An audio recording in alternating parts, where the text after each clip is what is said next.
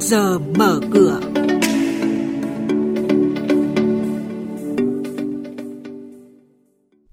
Thưa quý vị và các bạn, những thông tin sẽ có trong chuyên mục trước giờ mở cửa hôm nay đó là nhiều ngân hàng dự báo sẽ vượt chỉ tiêu lợi nhuận năm nay.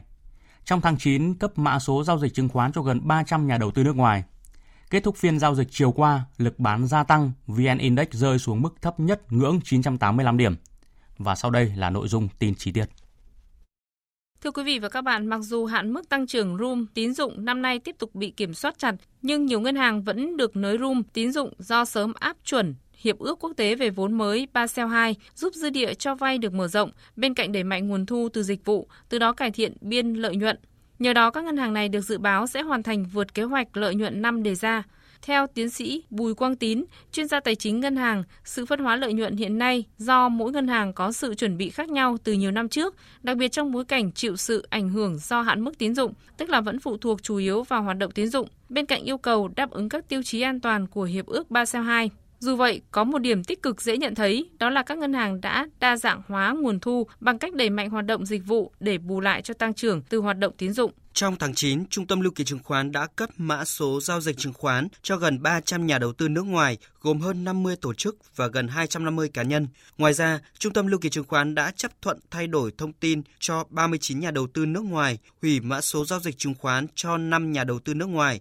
Như vậy, tính đến nay, Trung tâm Lưu ký chứng khoán đã cấp mã số giao dịch cho hơn 32.000 nhà đầu tư nước ngoài, bao gồm gần 4.500 tổ chức và hơn 27.600 cá nhân. Thưa quý vị và các bạn, theo nhận định của công ty chứng khoán Tân Việt, trong phiên giao dịch hôm qua, thị trường tái diễn kịch bản giảm điểm về cuối phiên. Áp lực bán không mạnh, chủ yếu là dòng tiền chốt lời đơn thuần. Đồng thời VN Index đã điều chỉnh về vùng hỗ trợ 978 đến 982 điểm, dao động rằng co trong biên độ hẹp nhiều khả năng sẽ được duy trì trong bối cảnh giới đầu tư chờ đợi kết quả cuộc họp Mỹ Trung diễn ra vào ngày mùng 10 đến ngày 11 tháng 10 tới.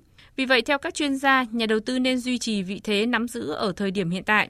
Vùng hỗ trợ gần nhất là 978 đến 982 điểm, vùng kháng cự 990 đến 1000 điểm. Mời quý thính giả nghe chuyên mục Trước giờ mở cửa phát sóng trên kênh Thời sự VV1 từ thứ 2 đến thứ 6 hàng tuần vào lúc 8 giờ 5 phút đến 8 giờ 10 phút. Thông tin kinh tế vĩ mô, diễn biến thị trường chứng khoán, hoạt động doanh nghiệp chứng khoán. Trao đổi, nhận định của các chuyên gia với góc nhìn chuyên sâu, cơ hội đầu tư trên thị trường chứng khoán được cập nhật nhanh trong Trước giờ mở cửa. Về dòng cổ phiếu nổi bật, nhà đầu tư cần quan tâm trước giờ mở cửa hôm nay. Cụ thể, nhóm chứng khoán tiếp tục giảm giá do ảnh hưởng từ thị trường chung. Diễn biến hồi phục được kỳ vọng sẽ xuất hiện sau hai phiên giảm mạnh. Tuy nhiên, nhóm này vẫn đang thiếu đi yếu tố hỗ trợ để có thể bứt phá, khuyến nghị nhà đầu tư duy trì đánh giá quan sát. Nhóm bất động sản khu công nghiệp giảm giá do lo ngại về kết quả kinh doanh kém khả quan trong bối cảnh tâm lý thị trường chung đang ở trạng thái thận trọng cao, khiến áp lực bán ra đối với nhóm này tăng mạnh trong phiên hôm qua. Khuyến nghị nhà đầu tư duy trì đánh giá rủi ro đối với nhóm này ở thời điểm hiện tại.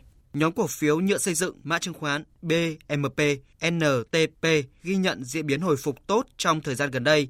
Giá nguyên liệu nhựa đầu vào đang giảm giá sẽ là yếu tố góp phần cải thiện biên lợi nhuận của nhóm này, qua đó thúc đẩy kết quả kinh doanh tăng trưởng trở lại sau thời gian dài suy giảm do áp lực cạnh tranh cao.